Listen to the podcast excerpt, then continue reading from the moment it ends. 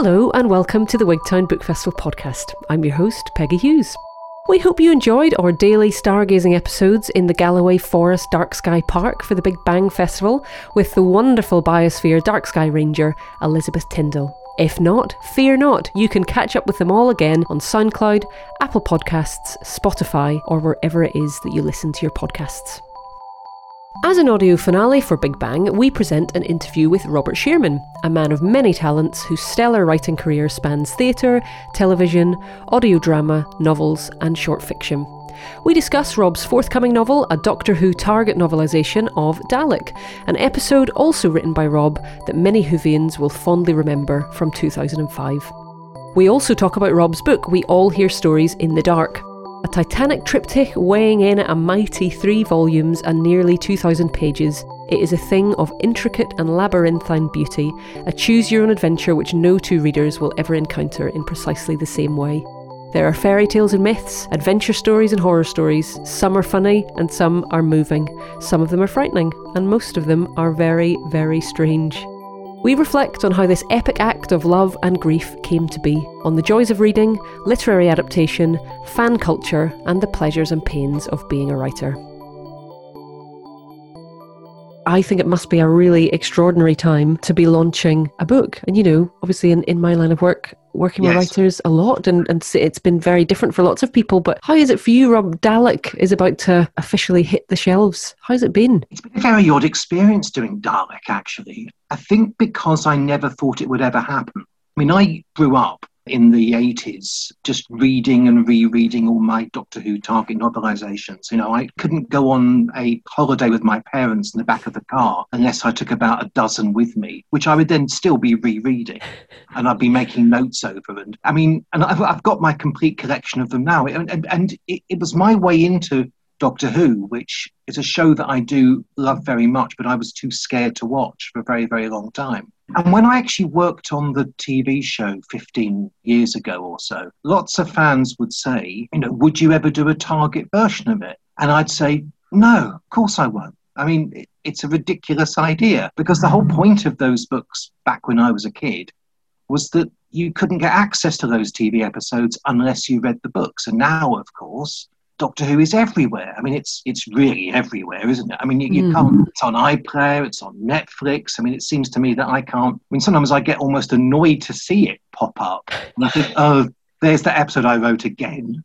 Um, and so the idea that anybody actually would want it, want it to be told again seemed impossible. And about two or three years ago, Target started again, and Steven Moffat and Russell T Davies contributed novels upon their, some of their scripts. And even as they were doing it, I thought, I don't understand why you're doing it. And then I read them and I thought they were fantastic.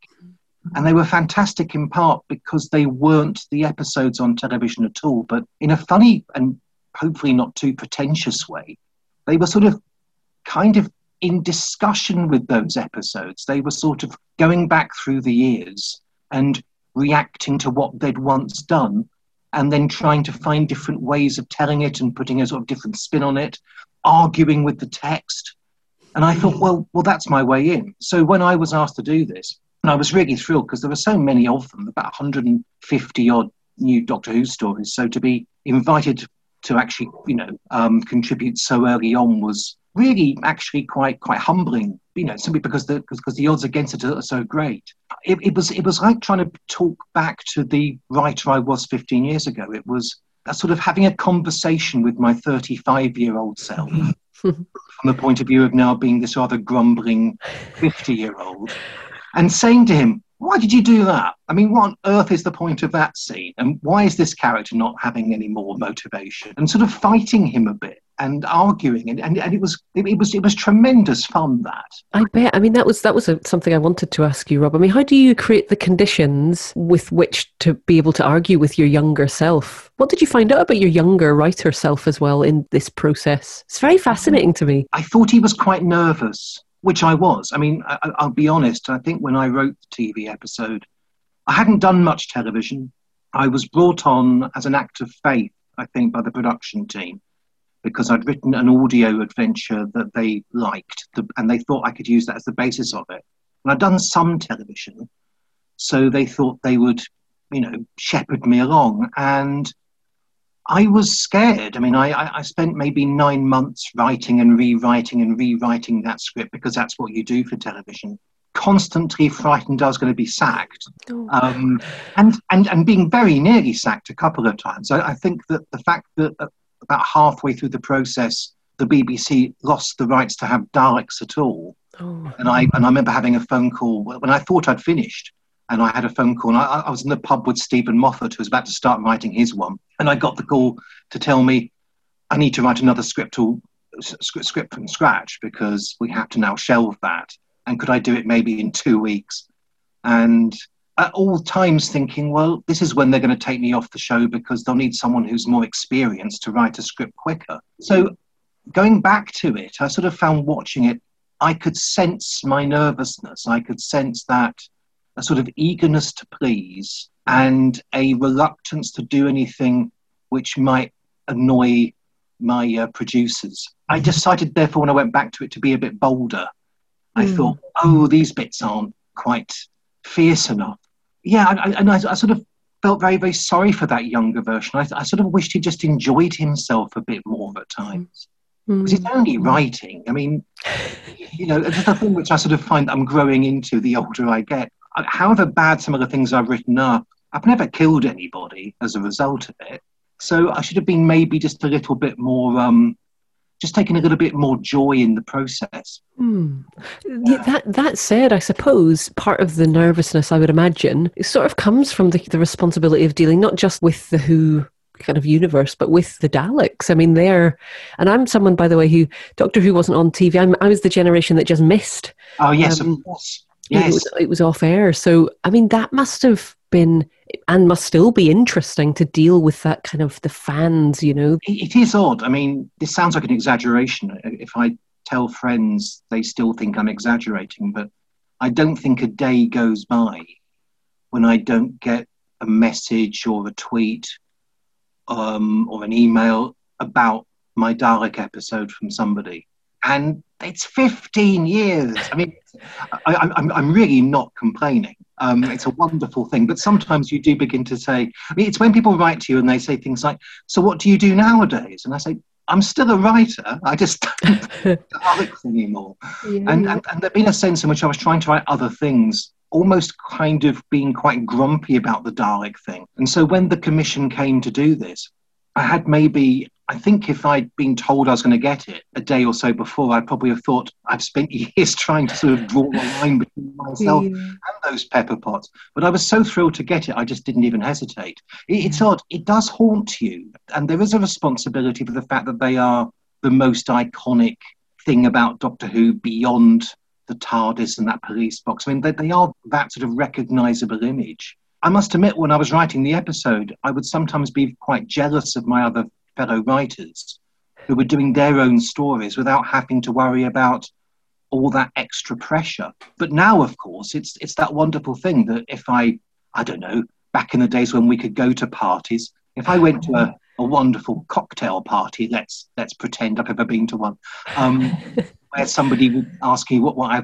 what I do for a living, and I'd say I'm, I, am a writer, and they'd never have heard of my books, but they'll have heard of Doctor Who, mm. and then they say, "Oh, which one did you write?" I can actually say something and they'll remember it because it was the Dalek one, which yeah. therefore is automatically memorable. It's yeah. a lovely thing. The term is the absolute banger, really. I mean, you know, of all the ones that could have been done.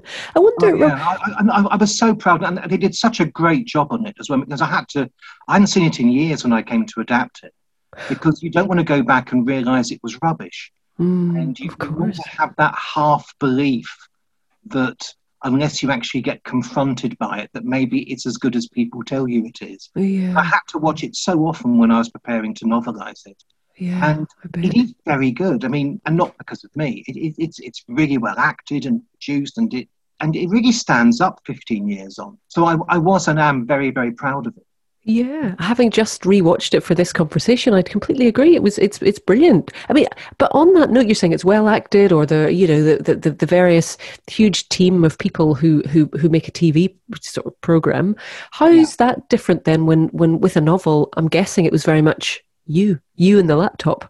Oh yeah, yeah. yeah. That was actually the whole joy of it. I mean, I wrote to them to the BBC, to BBC Books, and when I was trying to prepare whether I was going to do this or not, and I said, look, I've got a few things I might just change and develop and and just alter completely what's going on. And they said, yeah, fine.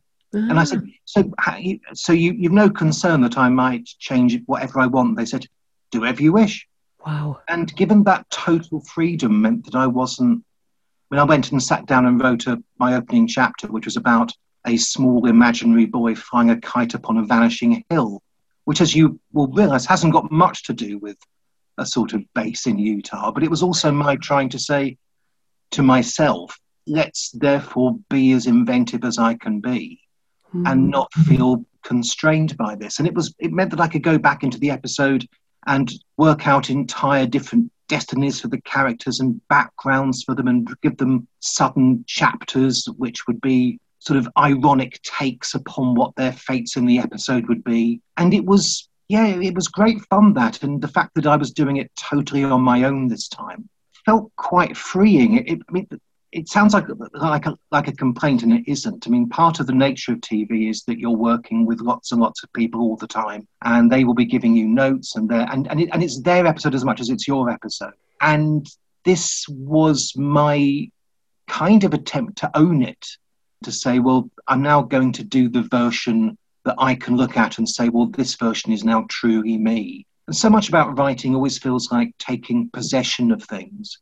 And I wanted to possess my own story properly at last, I think. I wonder it, I just saw just before we, we started to chat um, a, a, tweet from someone who I guess has, has already had a read, and they said, you know, it's shone a light into the universe of, a, of an episode that I already love. Oh yes, it's, which, right, yeah, yeah, which is lovely. I, am very proud of that. Yeah, mm, and I wonder how far that's your intention from the outset when you are sort of adding dimensions to something that's already so loved and in the world. What was your approach from the very beginning of you know what you could do with what was already there? Well, it, it is a danger because it's that awful thing where you have the temptation to fit down with things. It's funny, I, I, was going back through my attic just before lockdown hit again, and I was finding all these short stories I'd written when I was 14 years old and 15 years old. I'd seen how I'd ruined them through the fact that I then couldn't ever leave them alone, you know, and, and there were different drafts of them where I would be adding things. And it was obvious in the middle of the night, I thought up a, a really extra descriptive bit I wanted to put in. And it always took away from the reason it had been at one point quite good. And it, it was a reminder to me doing this that I mustn't be too self indulgent about it. And though it was tempting to go in and say, aha, I'm going to surprise everybody and make it completely different, I also realized that I had to find a way of not disappointing the people who do really enjoy the episode as it stands. It had to be sort of revealing new, interesting information to them without appearing to be sort of mocking them because I was going to distort it and take away what it was that they'd liked in the first place. It's funny, I mean, uh, there are certain sequences. There's a sequence at the very beginning of the episode where the doctor finds a Cyberman head and the fans, and, and I speak as a fan, love that because it's a, another call to the past. And writing the novel, I just thought there's no way I can justify in a book which is trying to build up the idea of him meeting one of his old foes why there's another old foe in the museum. And it was a great moment on the TV, and they made it work really, really nicely. And I cut it. Hmm. And mm. I felt guilty because I know that for some people that's their favorite bit. Mm. And it became a process where I would say, if I'm cutting something which I know is going to be someone's favorite bit, I have to make up for it elsewhere. I have to give them other treats to discover where they'll be excited by some other call back to the past or uh, some new information. Mm-hmm. So it was about trying to make sure that I didn't spoil anyone's fun. I mean, and, and I did go into it thinking actually that as well, that if I did the book very badly, at least it wouldn't erase the episode. I mean, mm-hmm. People say, I don't like what he's done there. Mm-hmm. And then mm-hmm. go back and watch Chris Eccleston and Billie Piper.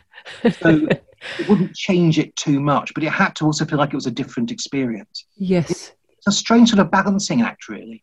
Mm, I bet. Yeah, it's a grave, both a grave responsibility and a and a balancing act. How far do you think it's? I suppose it, obviously it's possible to be both a fan and the writer. What are those different impulses for you? Because you're clearly a fan, and and you know. Oh yeah, it's hard actually. I mean, because I, I think the impulse when you work on the show is to suddenly deny your fan credentials because it makes you feel a bit like you're a child.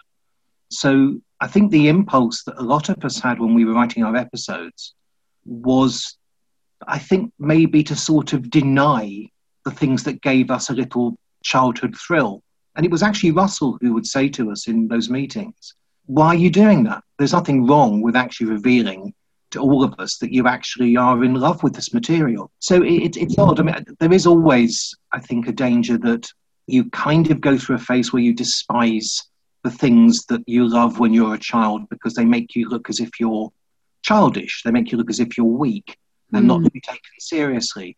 I mean, I, I do know Doctor Who writers who have been through that process where they've got the job to work on the show and they find themselves sort of, again, arguing with their younger selves and wanting to seem as if they can be taken seriously as a writer. I mean, I, have been at conventions where I've, I've known people who have been fans since they were teenagers but on stage, they kind of profess largely an ignorance of the show around them, as if they, this was a professional gig only. And I do wonder why, in a way. I mean, I, I think that I can't hide the fact that Doctor Who is a part of my life every day. I mean, I didn't want it to be in my 20s. I'd kind of outgrown it, and, and the show got taken off. And I, I went through years and years where I would probably have just tucked it to one side and pretended it hadn't been such a huge deal for me. But Doctor Who was actually really, for a while, my entire childhood. It, it, it was a tremendous obsession. And so at this sort of stage where I've been able to contribute a small bit to its history, I see that only as a joy, really. It's sometimes hard when you're writing anything to get the emotion of the act of writing into it because writing, let's face it, is a pain in the neck half the time. but, when but, when I was writing Dalek, I mean, I went into it and said, I have to communicate all the way through this that my 12 year old version of me would find this unbelievable that I was doing this. Mm. I have to get that into every day's bit of writing so that whenever you read it, you never feel that the writer himself isn't running around the, the room saying, Oh my word, this is what I'd have, you know, I mean, this is something I would have prayed to do. And mm. I hmm. probably did actually pray to do this. yeah. I can say that. I mean, again, up in the attic I mentioned, I found a, a, a novelization of a Doctor Who story, a Peter Davison story, which I had novelized in the hope that one day I could have a target book out. Oh, wow.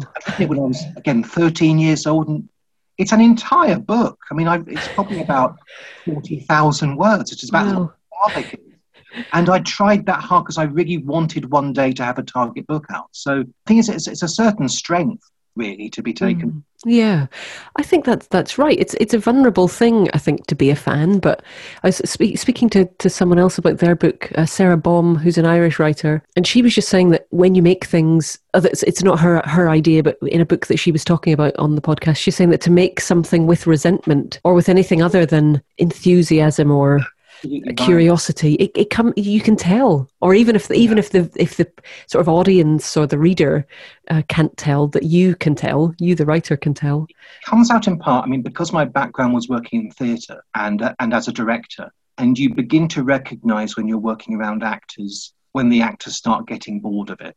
And mm. the audience don't necessarily know fully that the actors are bored because their job is to disguise but it does come across, and it's about trying to remind them that they have to find that initial excitement again, or else people won't be excited back. And I took that when I began writing prose. I try to remember that. I, I, I try to remember that reading can be a chore. I mean, I, I really do adore reading and I collect books, but there are times that I'm reading a book and I'm thinking, did this writer actually enjoy writing this page?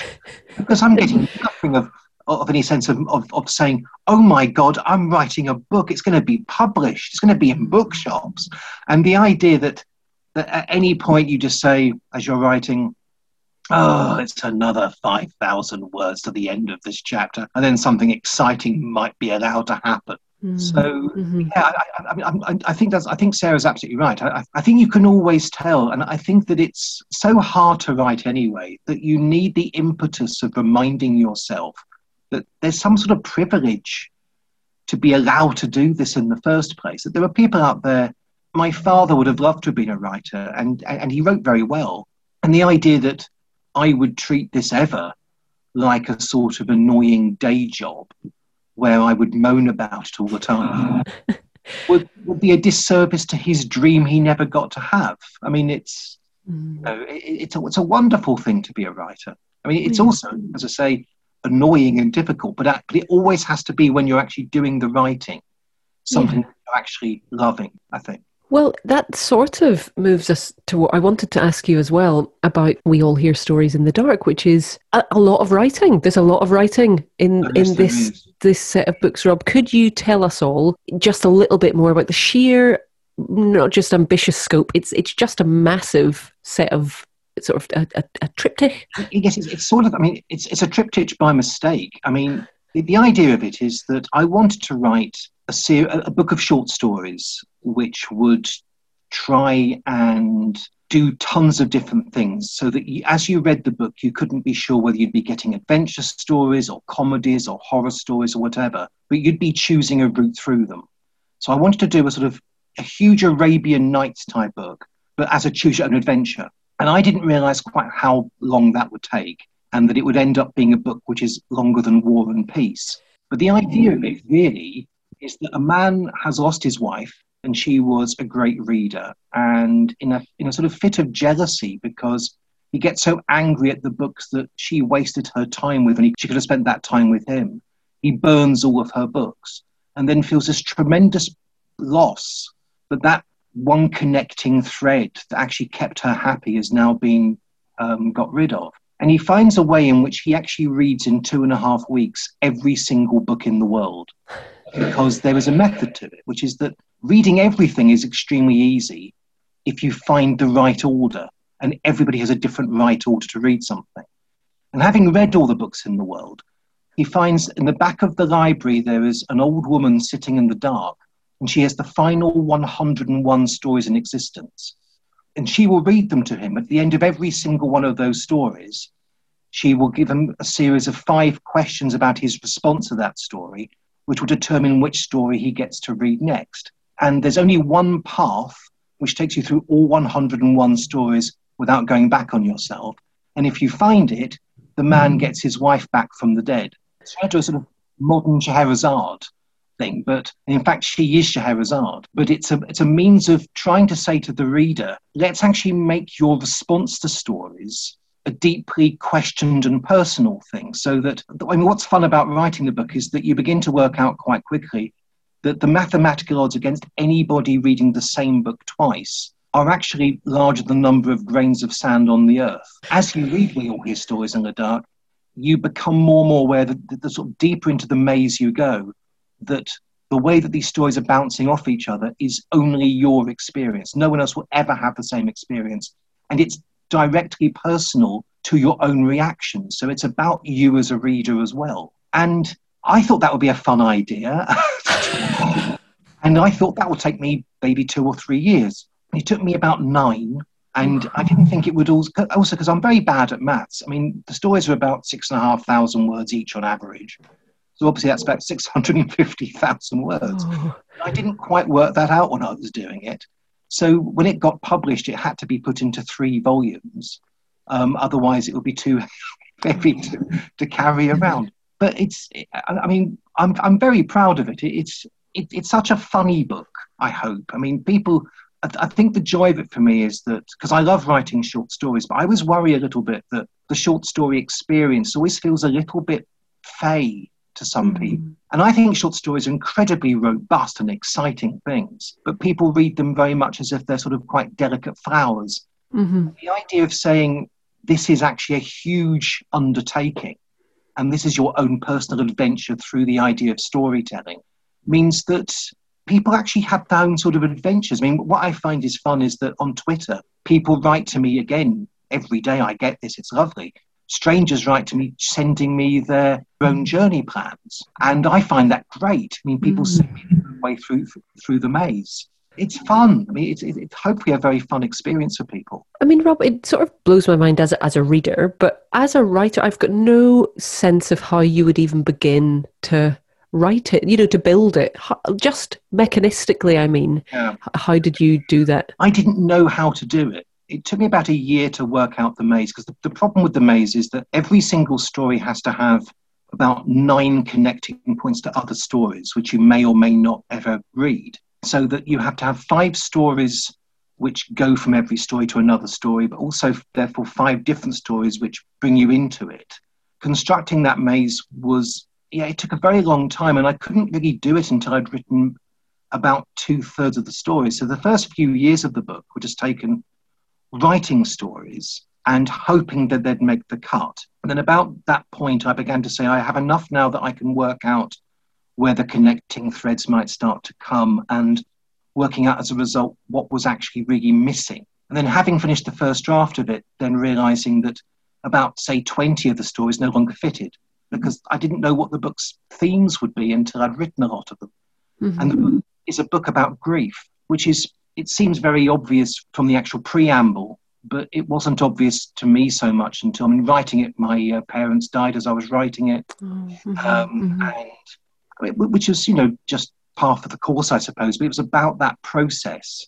Mm-hmm. And I wanted to write a book which is therefore always sort of kind of bouncing off similar themes and points. I sort of had to, I mean, the oddest thing about it is that I don't understand remotely how that maze could have been constructed, but it, I could only do it by finding out bit by bit. I think, I mean, I think it would have been impossible to construct at the beginning and by the end of it, it would have been impossible because I'd actually, at that stage, written myself into various corners. I mean, I, I, I have notebooks full of ways of trying to sort of just draw lines between different stories and things. It, it was quite hard just to write the stories, to yeah, be honest. Yeah. It, was also fun. It was it was great fun to do. So it sort of sounds like the only way out was through after you got sort of into it. You had to write your, your own way back out of it. yeah, yeah, absolutely. And, and and you and you start realizing, and then that's also when you start factoring in the actual gameplay, and you start putting in stories and chapters which you can only read if you cheat.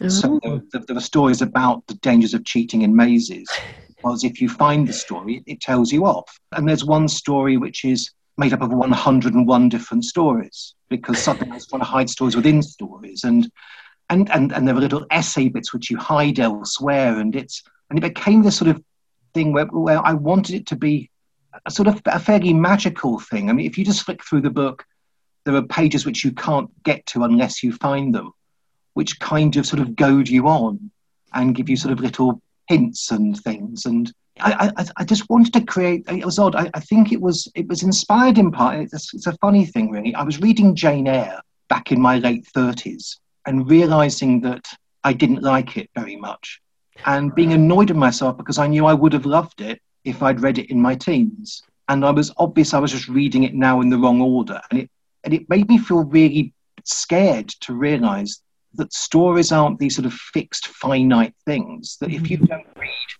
Moby Dick at the right time to read Moby Dick, its charms and wisdom will be lost on you because if you read it too early, you won't understand it. You read it too late, you'll be bored of it. And so realizing that stories have their moment and their place, otherwise they are lost to you forever.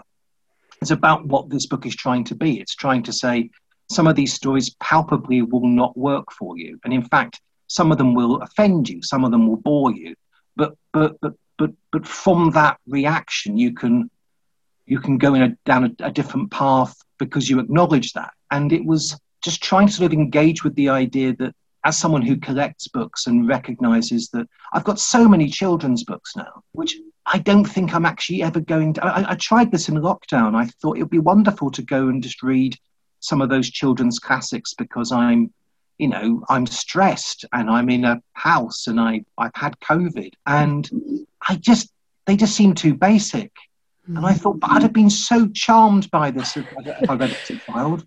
And now it just annoys me. Yeah. And it, it's, that, it's that sense of loss that even we have them on the shelves and, and we're still losing narratives and things. So Yes. I was trying to, I was trying to do a book which was actually really about that experience of grabbing the stories that you want as you get them. Mm.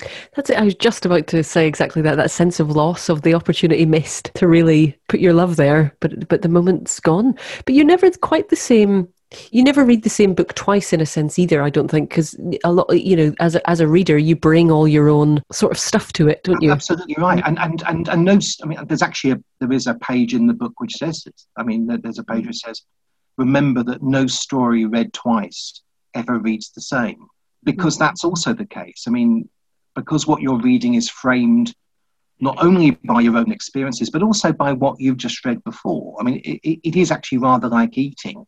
Tastes get affected by the after effect of taste from from your previous meal. hmm And I think that's actually what makes it so such such an incredible thing. I mean, I- it, it always takes reading and indeed art out of the hands and of the power of the artist. It makes every single thing its own sort of personal universe that anybody can explore and make their own. I mean, all that We All Hear Stories in the Dark is doing is actually saying that this is true for every single thing you ever read. I've just read Hamnet.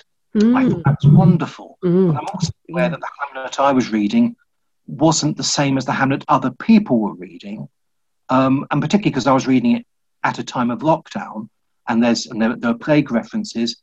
That will have a different effect, but also upon at that stage how I'm coping with the pandemic. Mhm. The idea that Maggie O'Farrell could have even possibly guessed that when she wrote it, and of course she didn't, takes it away from her and makes it purely about my own response. And Hamnet is a great book, I think, and I think it'll be read for many, many decades to come when people have, I think, collectively agreed to try and forget about the pandemic, and then it will go back to being something which isn't about the pandemic. Mhm. And that is just as valid a response. Mhm. I mean, that's what I think. You know, I, I think that's a really, a really personal stake. I think in the way that we do approach reading anything and the way that we react to it. I mean, I, I was thinking that with We All Hear Stories in the Dark, the that sense of collective. I'm sure a lot of people read Hamnet at this time. I also did and admired it enormously. But that collective experience is gone when there are so many enormous sort of per, number of permutations. You know, no two. You said yourself, no two people will ever read the same book No, as each other. Eh, Do you are you able, as the architect, to have an ideal, or not an ideal, but your own favorite route through the book, or is that not a possible thing? I, I don't actually, in a funny way, really not. I mean, people have often, people, someone wrote to me this week, private message, pleading with me to let them, to tell them what, what the maze answer is, because it is, it is hidden in the book. I mean, there is actually the uh, solution to how to read it in, in one order is somewhere hidden as a, as a series of numbers in the book. But it's not the right way to read it. It's A way. simply the Mm. way that I found to do it.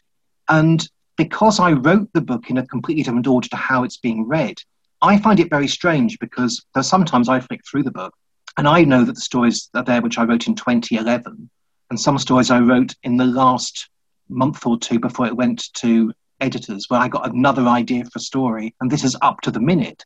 And yet they sit side by side and to the reader, I wrote them at the same time but they're completely different versions of me. And, and they're versions of me who aren't framed by the same grief because they're all stories about grief in part, but some of them are written before I lost my dad, and some are written Mm. after, I lost- some are written in the, in the wake of that. So I suppose the ideal order for me would be to, if I if, if I read them chronologically, but I Mhm. can no longer remember the order in which I wrote them. Um, Mhm. I've got all my first draft notebooks, but they're all out of order and out of sequence. Mhm. I just can't tell. I think that that's part of the magic of it is that for me, the order in which I did them is an order which is being denied the reader anyway, because I just don't know anymore. I think that would drive completists. I can see why someone's in your in your DMs, private messages, sort of saying, "Please, please help me," because yeah, I mean, and, and, and, there is actually an element. I mean, I know people who have gone back to fill in all the gaps, but I think that part of what's fun about the book, and I've, and I've told them, some people have actually been quite annoyed by stories that they rejected. And I said, you did reject them. I mean, you did specifically Mm. not go down that path. There's, for example, a very, very dark path in the book, and it keeps on warning you not to take it. No, You read a dark story. It says you can go darker if you want, but why bother? And eventually you get to some very, very dark stories, which most people sensibly have long ago not bothered going down that path. Oh, If you try and fill in the gaps, you'll find things that you may not want to read. But- And I think part of the joy of literature, as much as this book, of course, is in what we choose not to read. The fact that you can't read everything and shouldn't read everything. And you say to yourself, you know what? I'm not going to read any more Charles Dickens. You simply say, one day, I've read about half a dozen and I've enjoyed them, but maybe I'm never going to read The Old Curiosity Shop. Maybe I'll take that one to my grave. And sometimes that actually can be quite freeing. When I was a teenager, I got suddenly obsessed by Thomas Hardy because he was the first proper writer Mm, I discovered. I, I just on a whim thought I was going to try reading great books, and I read Tess of the D'Urbervilles and loved it, and so read all thirteen of his other novels. Oh no. and I killed them. I mean, I mean, I oh, I still love a lot of them, but some of them, in The Hand of Ethelberta, is a terrible book, and yeah. and the idea that I couldn't have saved them up rather saddens me. I mean, I, I wish I had a Thomas Hardy now to read. left to go to. Yeah. And so there is a certain sense in which we always sort of taking a gamble about things like that. There's always that sense of saying, I mean, I don't want to give up Charles Dickens, but I do like the idea that I haven't read all Charles Dickens. That maybe on my deathbed, that's when I can read Our Mutual Friend. Yeah. And and, and the gamble you take is maybe you'll get knocked over by a car. And, and as you're lying there in the road, you'll be thinking, I should have read Our Mutual Friend. I've actually spoiled it now. But, but that's always the way in which these things work. I mean, because you can't take everything in, it's about that wonderful sense of choice. I, I find, I mean, I, I finished a novel last night, Stoner by John Williams. Oh, I love that novel. Oh, yes. Ah, so good. But beautiful. the excitement of finishing it was also accompanied by a sense of, I get to choose another novel now. Nothing will come close. Yes. Yeah. And and that's try again. It, I think there's an excitement about about the, the, the, realization that there is so much choice out there. Mm, Um, that always keeps me going. It's always that sort of hint of the shadow of, of the next book to read. Yes. always you know um, excites me and always can get me going so much also during the last year. Yeah, I bet. Yeah, it's the it's the it's always the hope of finding the next favorite or the book. The Yeah. next book might be the life changing one. I, I I I have that too. Rob, I could speak to you for I sense all evening about this, but I, I did want to um, let you have an evening, but also a couple of quick fire Yes, questions, if I may. Uh, just off off all the, all the of all the books. I mean, which would be your desert island book? Do you think that you would, you know, on, on desert island discs, and you're allowed the Bible and Shakespeare and so forth? What do you think you would take, given the choice? That's not those. Um, I'm tempted to go suddenly for the Gormenghast trilogy, Mm. Mervyn Peake. So I haven't read them in ages, and I felt, and I think they're endlessly fascinating. Oh, I could read Middlemarch again. I Mm. love Middlemarch. I mean, maybe that's the best novel ever written. That would be something I would never get bored of. So yeah, something like that maybe. Mm. It's hard, isn't it? Because It the idea, because even the idea of being stuck with one book, which one day you'll get bored of. I mean, it's like when you fall in love with someone and, and, and then you imagine yourself 15, 20 years down the road having ironed out all the excitement of being. This is sorry, that's such a miserable thing to say. in some ways, it'd be quite nice not to take a book that I would spoil through rereading it. Yeah. I, I wouldn't want to kill Middlemarch by reading it every day until the rest of my life because Yes. I'm bored of it eventually. What a terrible thing to be bored of. Oh, terrible! Show me a man who is bored of Middlemarch and etc. Basically, I ought to choose a book which I don't much like, Yes. which, which, which maybe eventually I would come. Perhaps I'll choose. I, I'll tell you what. I'm going to choose Tristram Shandy, the book that I ought to like but don't. There we go. Maybe eventually I'll grow to like it. You you'll have plenty of time to, to get there at least if you were on a desert island. Yes. Um, this is this is just my last question now, Rob, and it's come via our mutual friend Stuart Kelly. Aha. Um, and it's if you could bring back a Doctor Who monster, which one would it be? Oh, that's that's hard. Actually, I, I think I know. When I was at the height of my obsession, when I was 12, 13 years old, during the Peter Davison run, my favourite stories still actually are the ones written by a chap called Christopher Bailey.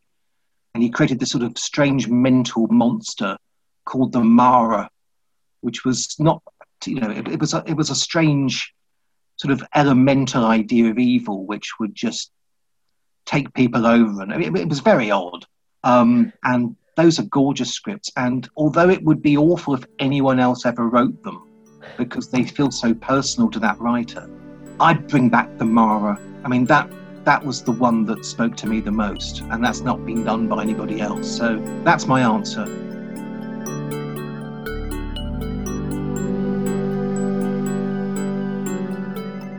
Thanks so much to Rob Shearman. Dalek is out next week, and you can buy it and the amazing We All Hear Stories in the Dark from your favourite independent bookshop. And we couldn't recommend a better course of action. That's all from us for now. Don't forget to explore wigtownbookfestival.com for the latest news of what's coming up and a gorgeous archive of what's been. Thank you so much for listening. Take good care of yourselves. Until the next time.